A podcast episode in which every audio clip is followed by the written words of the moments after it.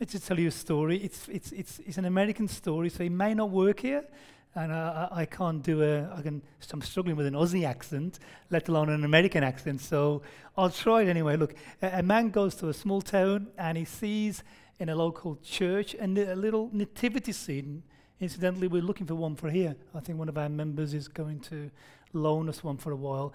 And in this nativity scene, everything seems just right, except the wise men are wearing fire helmets, firemen's helmets. And so he's really baffled by this and he's wondering what's going on. He went up to the person who put it together and says, Look, the nativity scene's great, but I really don't get what the fire firemen's helmets are about and the wise men.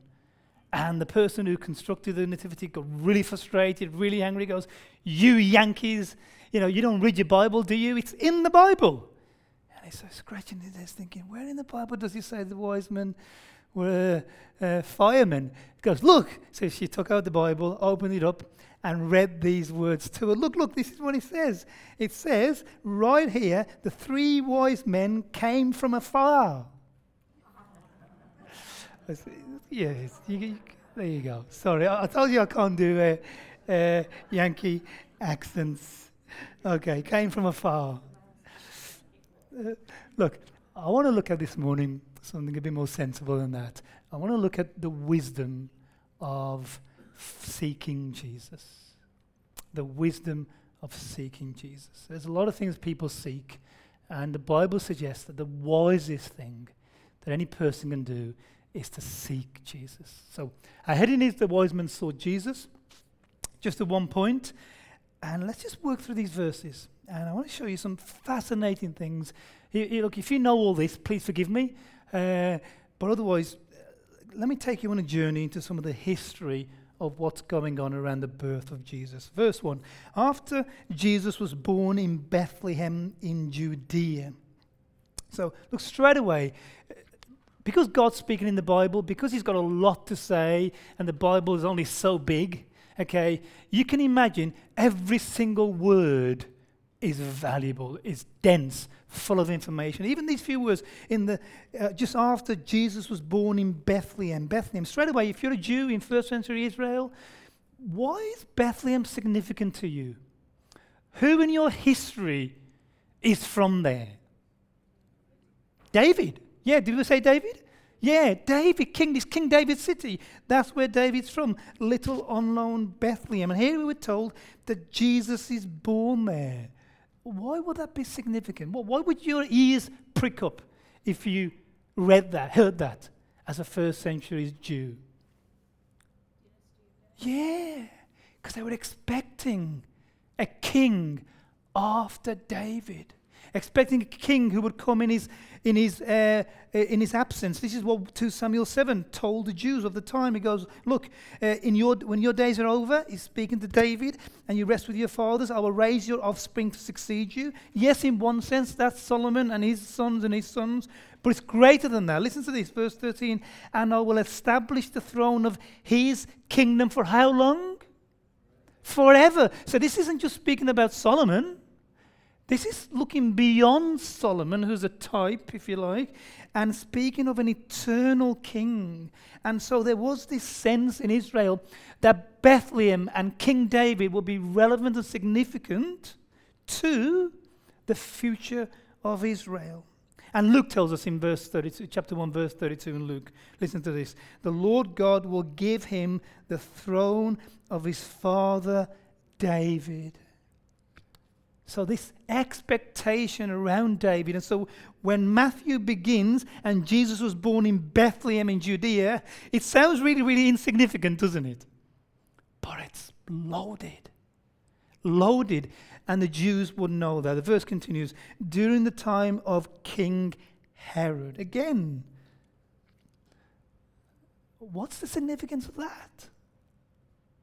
During the time of King Herod. What is that doing? Let me ask you. You know, you're reading this now, even. What is that doing to you about and telling you about this piece of literature that is anchored in history? Is, can you see? It's a historical marker point. It's giving the readers all the way down history something to anchor reality on. If you're conveying truth, one of the methods you use is that you anchor it in real historical marker points. And, and, Matthew does that. He wants us to know this is real, and he wants us to verify it because he wants us to look at the reign of Herod. He's saying, look, this happened during this king's reign. And now, any historian or any layperson can find information about this guy. And here's what we find that he's born in 73 BC. He came to power in, in uh, 33 BC, and the, the Romans gave him a province of southern Israel, or Palestine as we call it now. He reigned there. The temple is named after him, Herod's temple, the Temple of Solomon, because it was destroyed and rebuilt. So he comes to power in 40 BC. He's wealthy, intelligent, politically gifted.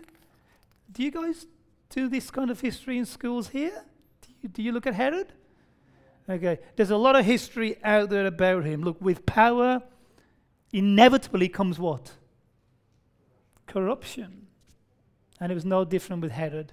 The power got to his head, if you like. He began to get paranoid about everybody and anybody. He had his wife killed, he had his sons killed. On the day of his death, he had multiple Jewish leaders killed. He was so paranoid that he killed everything and everyone around him to maintain his power base. So, this event of Jesus' birth is in the historical event of Herod's life. This is real. Notice to what else it tells us about Jesus. It tells us something about his age when he was born. Because we're told in Matthew 2 that after Herod had died, an angel of the Lord appeared in a dream to Joseph, his, his uh, stepfather, if you like, and said, Get up, take the child. So here's what we know Jesus, at the time of Herod's death, is still a child. Okay? That means he was born shortly before his death. Do you get that? He's still a child at his death. Okay? So therefore, he, he was obviously born. If he's a child when he died, he was born shortly before his death within a few years, otherwise he wouldn't be a child. So here's the thing if Herod died in 4 BC, uh, no, he dies in 4 BC. Yeah, yep. Yeah, I know it sounds confusing. And, and I'll tell you why now. Herod died in 4 BC. What does that mean about Jesus' birthday? Yes, but something else. It's not when. If Herod died in 4 BC and Jesus is a child, yeah, it, what does it mean? He wasn't born in zero. Yeah, so AD is, is the dating method of, of that we use. It's, uh, it's Anno Domini, just means the year of our Lord. It's meant to start when? On Jesus' birth. Yeah, it's we take our dating system from Jesus' birth. He was born in zero so we believe. And the reason we believe he was born in zero is because a sixth century monk, I'll give you his name if, you, if you're interested, Dionysius, okay, a sixth century monk, he wanted to calculate Jesus' birthday, and with whatever tools he had to, to hand, he came up with that date that we now use as zero, where the marker begins the year of our Lord. That's what it uh, marks out. But in reality, because of the marker points that Matthew gives us about Herod, Herod died in 4 BC. We therefore know he was obviously born, Jesus was born before then because he was a child. He couldn't have been born when the monk thought he was born, which means that entire dating system is wrong. Seriously, it is not 2018 years since the birth of Jesus. In fact, the birth of Jesus is thought to be, therefore, if you take in the history, between 4 BC and 5 BC. If Herod died in 4 BC, Jesus was born before it, possibly 5, possibly 6 BC. Okay? He certainly wasn't born in zero. So Jesus was born something like 2022 years ago. So, a slight discrepancy. I mean, and here's a reality this thing has been going for so long, no one's ever bothered to change it. That's why the dates as they are. So it tells you this that this is real, it's verifiable, it's tangible history. Okay, let me take you to some more uh, detail here. Magi from the east came to Jerusalem. It's from a Greek word. The New Testament is in Greek. The Greek word is magos. Uh, oh, yeah, can we just move on from that? I was just giving you a timeline there. And the next slide, please.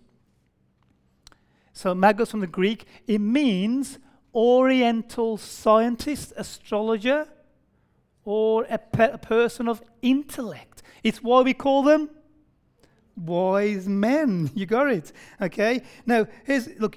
Again, you may know this, but let me just put it out there that they weren't necessarily kings. Therefore, they were scientists, probably ancient scientists. They're called kings by us because of some Old Testament stuff uh, about uh, people who come to Jesus, see Jesus. Here's one in Psalm 68. Because of your temple of Jerusalem, kings will bring you gifts. And so somebody has put two and two together and assumed that they must have been kings. They were really just scientists. Now, again, how many of them were there? No, sorry, Bron. we don't know how many there were. Why do you think we think there's three? Because of the three gifts gold, incense, and myrrh. There may have been 15. Uh, or there may have been just three. There may have been two, because wise men is plural, uh, plural. Okay, so we're not sure how many there were, but there were three gifts, and they're not named. You've heard of these names before: Melchior, uh, Balthazar, and Gaspar. That's not their names. Who knows where they came from? That's just a tradition. So this much we know: wise men of an unidentified number come bearing gifts. They are intellectual, scientists, astronomers, no doubt, and they came from not afire, but from afar to Jerusalem. Verse 2 They ask, Where is the one who has been born, King of the Jews? We saw his star in the east. Hence why astrology is a part of their discipline. They were studying the stars. So, again, here, look, as I assume most of us uh, are Christian here, and so it's natural for us to accept that these, this sign was supernatural. But here's some uh, one of the things you do if you study theology or if you have read any theology books is you have to be fair with what you're reading. You have to look at it objectively. And here's some suggestions people have thought. You know, it may well be that this is an event, this star, where did it come from? So historians accept it happened. And some of the explanations, which I wouldn't go with, are one, in 7 BC, Jupiter and Saturn were passing. And it created perhaps this phenomenon uh, in the sky, but there's an issue with that. Because A, 7 BC is probably a bit too early. And, and B, who were these people? These guys who came to see Jesus? They were astronomers, wise men. And it's unlikely they would confuse a galactical phenomenon like the passing of planets with the phenomenon of, of it being a guiding star. So that's not easy to step by. Next one is do you know of Halley's Comet? It passed in 12 BC. But the issue there is it's way too early. There's another one that, that historians have come up with. Next one, please. Is that it's a supernova, a faint star that explodes, creates sudden light that lasts for several weeks. It may well have been that, mightn't it? Because it appeared and disappeared. But there's one fundamental error point where it may not have been a supernova. What did this star do? We see it in verse 9. What did this star do? Yeah, it moved and stopped.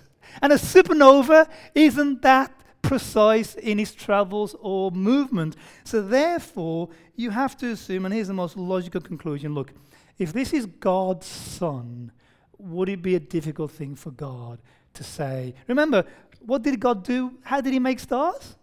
Let there be stars. So, it wouldn't have been a difficult thing for God to say, there you go. So sometimes there's historical reasons for the phenomena we see in the Bible. Sometimes they're supernatural, and the Bible's full of them. Remember when Jesus was crucified? There was a supernatural phenomenon there between the sixth hour. Sixth hour in Jewish thinking starts 6 a.m. is the first hour. So the sixth hour is noon. The ninth hour is 3 p.m. It doesn't get dark there in any country during the daytime there. Okay, well, most countries. But we're told in Matthew, I think it's in Matthew, Matthew 27, from the sixth hour until the ninth, there was darkness when Jesus was being crucified. So, look, it's completely normal for God to act in our world in an abnormal manner, supernaturally. And so the star must have been supernatural. And here's verse 9. After they heard the king, they went on their way, and the star they had seen in the east went ahead of them until it stopped over the place the child was. There was too much precision in the movements of this star for it to be anything other than the supernatural activity of God guiding these men to his son. And we're going to see the significance of these men a little later. Let me continue then. I want you to notice how they come with, with, with, with, with the question they propose Where is the one who's been born King of the Jews? Why is that important? I mean, what's significant? I mean, what, why is that? Remember, we said every word, every sentence is loaded. I mean, what's so special about that? Where is the one who's been born King of the Jews? What is significant there? They knew something about this guy. Can you see? Where is the one born King of the Jews? Now, they got all that from a star. Okay, so they must have been old, these intelligent astrologers were also Old Testament scholars. And they had discerned something of this coming Messiah and somehow put that and this event together and concluded that this star was God's supernatural announcement of the birth of his son for all afar and to draw them to him. And so they took the initiative to come to him. Here, let me give you one Old Testament text that, that they may have studied. Uh, Micah 2, Matthew quotes it. Here's the original vers- version. But you, Bethlehem, Ephrathah, though you are small among the clans of Judah, out of you will come for me one who will be ruler over Israel. And here's the thing whose origins are from of old, from ancient times. What's that saying about the birth of this character in Israel? What's he saying about his past? that is a man, is a person who has a history before his birth. And here's what John tells us. We know these. We, will look at these before this Christmas season ends. Uh, John chapter 1. In the beginning was the Word, is another name for Jesus. Where in the beginning was Jesus. Jesus, he was with God in the beginning. Okay? Through him were things made, and without him was made nothing that was made. Uh, so here's what he's saying about Jesus that Jesus was with God in the beginning. He made everything. What does Genesis 1 tell us about who made the world? God. If Genesis 1 says in the beginning God created the heavens and the earth, and now in John chapter 1 he's telling us that everything was made by Jesus, who must Jesus be? By default. Do you see? So here's a word to Jehovah's Witnesses. You, we do not need a specific word telling us He is God. The inference of all of New Testament teaching is that by His conduct, He is God.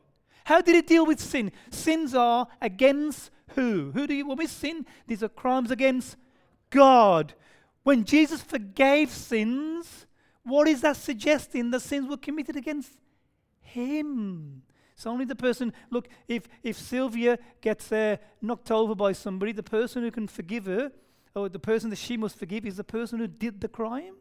For Jesus to forgive sin suggests he is God. And what John is telling us here is that Jesus made everything and he must therefore be God. So the wise men come to him knowing he has a prehistory, knowing that he's to be an object of, I think it's the next verse, because he's got a prehistory, he's to be an object of worship. Worship. They come to him and they say they have come to worship him. They've understood. It's what they're wise. You can see now why they're going can't? Can you see how much these foreigners, they're not so bad after all, you know. These foreigners had discerned more about Jesus than the whole of the Jewish race put together. Do you see that? That's significant. I'll tell you shortly why. It's significant. But that discerned that, that it's God they're coming to, that is to be worshipped. It's what the hymn writer, uh, as a ca- encapsulated so brilliantly, go back please to that hymn, if you would. God was contracted to a span incomprehensibly made man. That means that the God who we cannot look upon, who is transcendent and distant, has in Jesus come near and has become one of us. It's incredible. There's, there's teaching like this in no other religion of the world. The God that we couldn't look upon, we can now see. The God that we couldn't approach. Do you remember how people approached God in, in the Old Testament, in the Jewish race? How did people approach God? What mechanism made it possible for them to approach God? It was a tedious mechanism. The sacrifices. The sacrifice is tedious and ugly and horrible year by year. But now we come to Jesus, uh, to God through Jesus. He's the God who designed everything, designed the planet. And notice that the God that we, who was beyond all creation, when he came to his planet, came not as a, not robed in splendor, not born to live in a palace, but, the next one, please where, I mean, where was he born? I know. You know, when you, when you read it and when you see the lovely, uh, glamorous pictures of nativity, it makes the stable look really, a really neat place, doesn't it? It's like that. It's not neat at all. It was a dirty, smelly, non hygienic, probably quite a vulnerable place. Would, would you want to put your newborn child in an animal trough? And can you see what is God saying in coming to our world in such a lowly fashion? fashion? Who does He want to reach out to? Everybody. Because, because He's coming to us through the lowest common denominator, if you like, if you, if you like, coming to us through the lowest medium we know, to the lowest of peoples there are, in the most lowest social situation we can imagine. And I think here's a reality that Jesus wants to reach both the poor, the weak, the outcast, the sick, the imprisoned, the suffering, the sinful, and everyone beyond that. It's told that he came in Philippians 2, taking the very nature of our. It's almost incomprehensible to say this next word. He came in the very nature of our servant. That's a, that's a strong thing to say about our Creator. Made in the likeness of humans. And Mark tells us that, look, he's come not to call the righteous, but. But. Yeah. Now, here's the reality we're all sinners. But I think the point is, he's come to call those of us who acknowledge that we're sinners. And this is, this is a truth now that Bob is really, really strong on. That so long as we think that we're not sinners, sinners just simply means someone give me one sentence definition of sin or sinner. Separated from God as a consequence of falling short of his standard. That's a sinner. Someone who is separated from God because of their failure to live, to live up to the mark of God. How many humans on the planet does that include? All of them. But here's a reality that we can't get away from is that is that the people who are who will come to Jesus and find his forgiveness are the ones who acknowledge that they're sinners. If we've come here today and we're good enough for Jesus, the reality may be that we're much further from him than we realize. He came to call sinners. So Jesus is now accessible to all. And I want you to notice look, if you were a first century Jew, what did you think of Gentiles? Someone tell me. You're a first century Jew, what did you think of Gentiles, of Greeks? Yeah. And there's a specific animal that they refer to them as. Gentile, you think pigs, and another one. The ones you like. Dogs. Gentile dogs. They, they despise them. They had no time or category for God meeting the world. And yet, who are these group of people who come bearing gifts and where are they from? They're Gentiles from afar.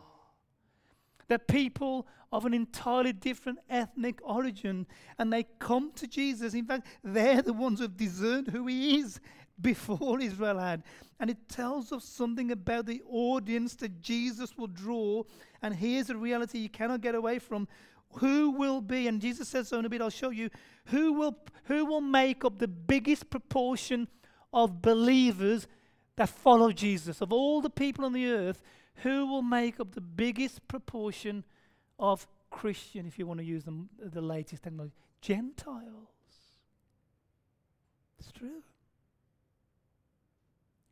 And here's what Jesus says. I'm walking away, but I need to see my notes. I've got to get back. Okay, here's what Jesus said. Where is the one who's been born of the king of the Jews? Uh, no, sorry, Matthew 8. I will say that many will come from the east and from the west and take their places at the feast with Abraham, Isaac, and Jacob. And he was saying this to Israel as a rebuke. You guys think you're the bees and ease? Says Jesus many from other parts of the world, Gentiles, will get to the kingdom, says Jesus, ahead of you. And they are, and they were. In fact, I'm assuming 99%, 100% of the people here today are Gentiles. Any Jews here? You're evidence to it. It's a sad reality that the Jewish race has been the slowest in coming to Jesus. But I'm sure, Romans 11, that there will be an influx of Jewish converts towards the end of time. But the thing about Jesus, and I want you to know this, friends, because it means something to me, it means something to you, that the greatest audience of Jesus is the Gentile world. Men and women from the east and from the west, from afar. And the, and the wise men, wise men point to that. Wise men sought Jesus. We came to see his star and to worship Him. And here's what I want to ask you is are you seeking Jesus? Look, we seek a lot of stuff, don't we? We'll have the next slide. We seek, uh, as poor graphics there, apologize, we seek everything. What, what do we seek? What does the world seek? Wealth. What else do we seek? Pleasures. Peace. Entertainment. Power happiness. We seek all these things. And they're fleeting, aren't they? It's like trying to, trying to grab onto a, a, a breath of air. Here's what God says With all your seeking, here's the one thing we ought to be seeking. You will seek me and find me when you search for me with all your heart. And I get so many people who say they're interested in God and say, Oh, well, if He's God, He's never answered my prayer, or He never did a thing for me, and He wasn't there when my grandma died, and He wasn't there when I called at Him the other day. And, and I have to point them to what the Bible says. And He said, You'll seek and find Him when? Search with all your heart. The thing about God, He will be found by us. There is not a single planet, however far you're from, that you will not find Jesus if you seek him with all your heart. But he will not be found by casual, part time, seasonal seekers. And if Jesus is distant or alien from your life, it may just be that the pursuit of Jesus for you is a part time hobby. Do you know what the most popular part time hobby for seeking Jesus and people assume he can be found? It happens Sunday mornings at 10 a.m. If this is the only time we seek Jesus at 10 a.m. Sunday morning, the likely chance is we haven't found him. You'll seek me and find me when you seek for me with all your heart. And so the first challenge is Let's seek Him. And I'm saying this to the church here, I'm saying it to me. If my Christianity is merely when I come and preach to you on a Sunday morning, and I live like a pagan the rest of the week, like George does,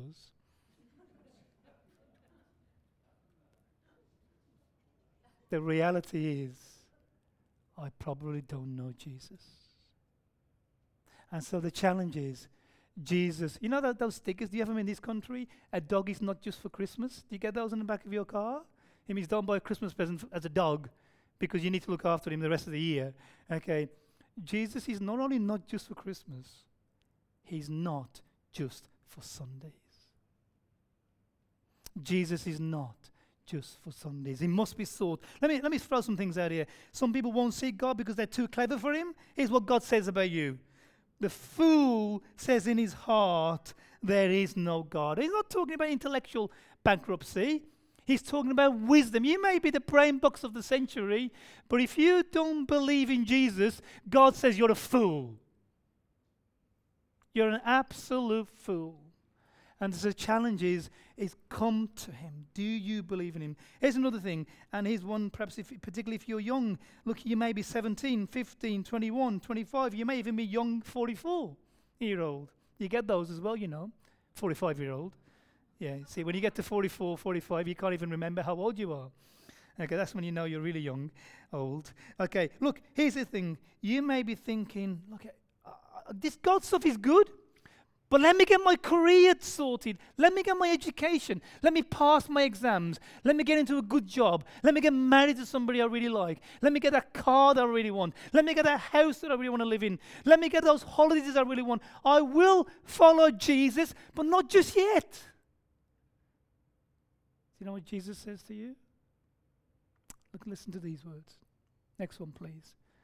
A guy here saving up for the future, thought he had the rest of his life before him. And God says to him, You fool. He says to you, teenagers, You're a fool if you think you can put God on the back burner whilst you do everything you want to do, and then you'll come back to Him when you're ready. Yeah, what does God say to this guy? You're not going to make it through tonight, mate. How are you going to seek me in the future? And look, I don't, I don't want to you know, scare anybody here, but none of us know if we'll make it home today. Do we? I mean, we've got medical people here.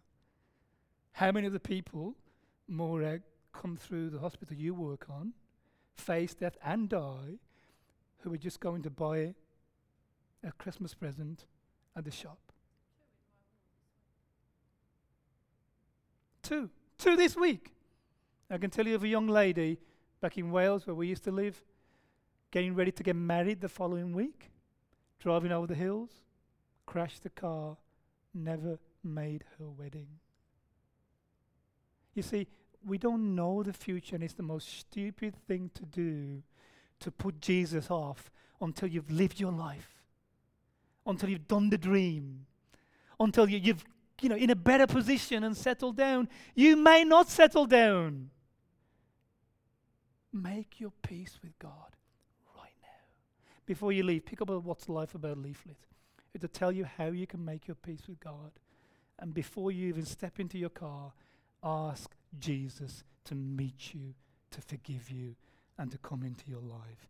And one last thing look, you may be out there, you may be thinking, yeah, but look, I do believe in this Jesus stuff, but I don't believe in Buddha and Allah and every other God you can think of. You know what Jesus said? And this is really offensive in our world. Jesus says, I don't care who you believe, there is only one way to God. And Jesus says, I am exclusively that way. People don't like to think Jesus said that, but he said it. Let me show you. Can you see? He said these words. So when we say Christianity is exclusive, the only way to God, don't stone the preacher. It's Jesus' own words. You listen, look, I am the way and the truth and the life. And just in case I once had a person who says, oh, yeah, but that may just mean one way, okay, just in case if you think that's not exclusive, read the rest of the sentence. Nobody, that includes me and you and, and your neighbor, comes to the Father except through me. Jesus is absolutely clear. Not all roads lead to God. We cannot share, we do not share anything in common with any other religion but Christianity. They are not partners of alternative ways for alternative ethnic groups to find Jesus? There is only one way to God, and that is through Jesus. Wherever you're born. Which means, my, my final message to the Christian now, which means, Christian, brothers and sisters, what must we do? If Jesus is exclusively and the only way to God, the only hope of our world, what must we do? That's exactly right, Sarah. What did our logos say? What did our badges say? Our banners. And it's why they're there. It's because we must never forget. You see, if we've got the truth, and it's the only truth, and it's the truth if you're born in Bangladesh, Zimbabwe, Afghanistan, Papua New Guinea, even Oz, of all places, who the heck would want to go there? Okay? Wherever you're born, it's the only message. It means the people who have it, and you have it, and you have it, and you have it, and you have it, and I've got it. It means we have to do everything humanly possible to get this message to them. A prisoner once on death row in Great Britain, as he was being led to his execution, said to the priest who was leading him there, If I believed what you believe, said to the priest, that Jesus is the only way to God, I would walk across the length of Great Britain on my hands and knees, across glass, to convert one soul what are we doing? What are we doing to ensure that no soul on our planet fails to hear about Jesus? May God give us grace. Look, let me say, Peter just spoke about missionary work. We're doing something. Your money is doing something. The investment in this property is doing something, at least locally. And it's not just doing it locally because we've just said our sermons go on YouTube, go on podcasts, go on SoundCloud. What parts of the globe have access to those mediums? Almost every corner of our planet. It's why we're doing it. And so, your money, and this is for your encouragement, your money that supported this transition, that keeps our YouTube channel going and our podcast going, your money that pays for Impart, uh, and, and, and, and I forget his name now, uh, working there, is your little bit for the kingdom of God to go to the world. So God bless you. But I wonder, could we do a little more? I'll leave that with you. Wise men saw Jesus, they still do. Hey, hey. Do you know the wisest people on the planet? It's you the wisest people on the planet. Seek Jesus. Amen.